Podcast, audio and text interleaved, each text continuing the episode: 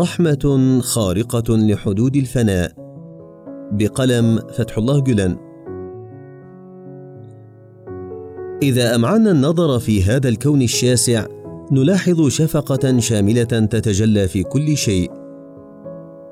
الشفقة هي الإحساس بالرأفة والرحمة والحنان. الشفقة هي العطف على المظلوم. هي الشعور بنشيج الباكي والإحساس بأنينه والاهتمام بهمه. الشفقة هي الإحساس بجرح الجريح ومرض المريض والسعي إلى مداواته. وإننا نرى آثار شفقة ربانية تمتد من أصغر الكائنات إلى أكبرها في هذا الوجود الشاسع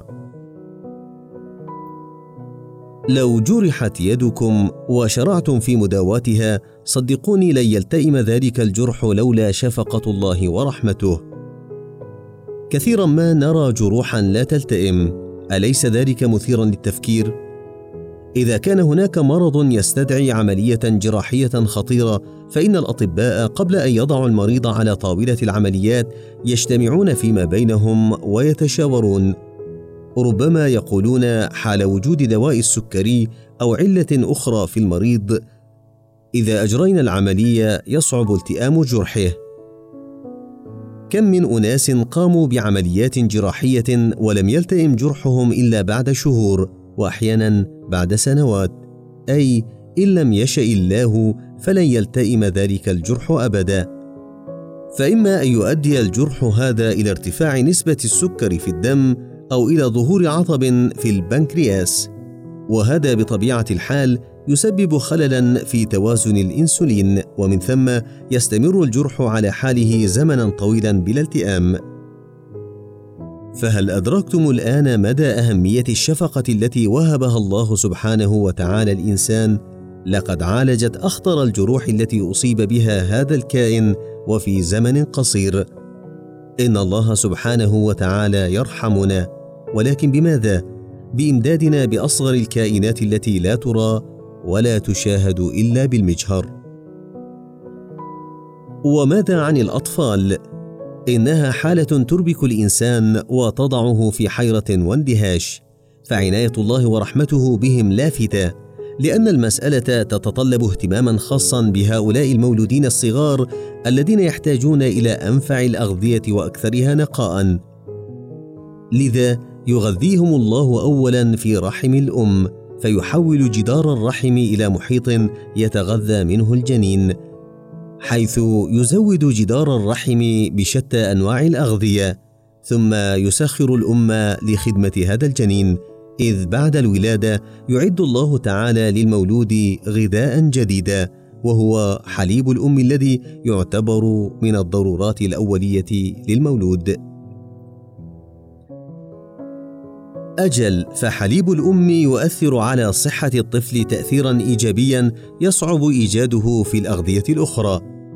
فلو حلبتم ذلك الحليب ووضعتموه في وعاء آخر فسيفقد حلاوته وفيتاميناته الأولى.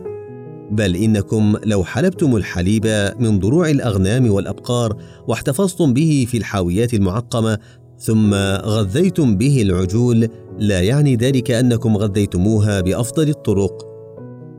وإذا ما قارنتم بين العجول التي تتغذى على حليب الأم مباشرة والتي تقتات على حليب الحاويات لرايتم الفروق في النمو واضحة جلية.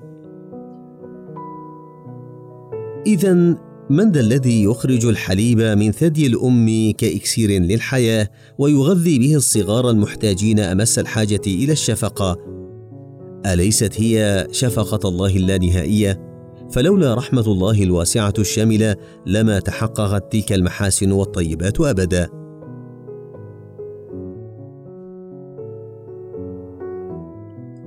أجل نشاهد بوضوح كوضوح الشمس شفقة عظيمة سائدة في كل مكان. ها هي المياه تتدفق لتلبي حاجة النباتات.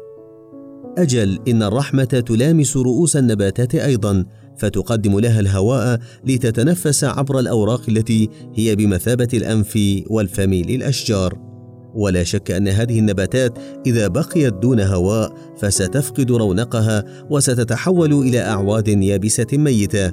شأنها في ذلك شأن الإنسان الذي يموت إذا منع عن الهواء. وإذا أنكرنا هذه الشفقة التي تشمل الكائنات الحية جميعها في الكون وتجاهلناها فلن تتجاوز تفسيراتنا حينئذ حد المنطق الجدلي مهما حاولنا. والآن أدعوكم إلى التأمل معا.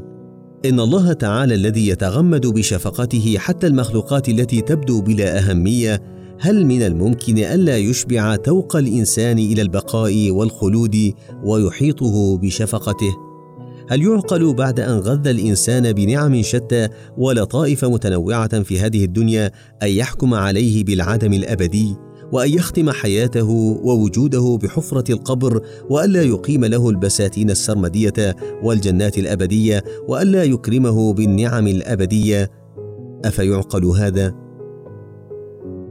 إننا ومن خلال جميع آثار الشفقة المتجلية في الكون نخلص إلى حكم مفاده هو ان الله سبحانه وتعالى الذي شملت آفاق شفقته جميع الموجودات من الذرة إلى المجرة ومن الخلية إلى أضخم المخلوقات لا شك أنه سيقيم الآخرة وسيحيي البشرية من جديد ومن ثم سيحلي هذا الإنسان الذي أغدق عليه بالنعم في هذه الدنيا الفانية بنعم أبدية لا نهاية لها في الآخرة.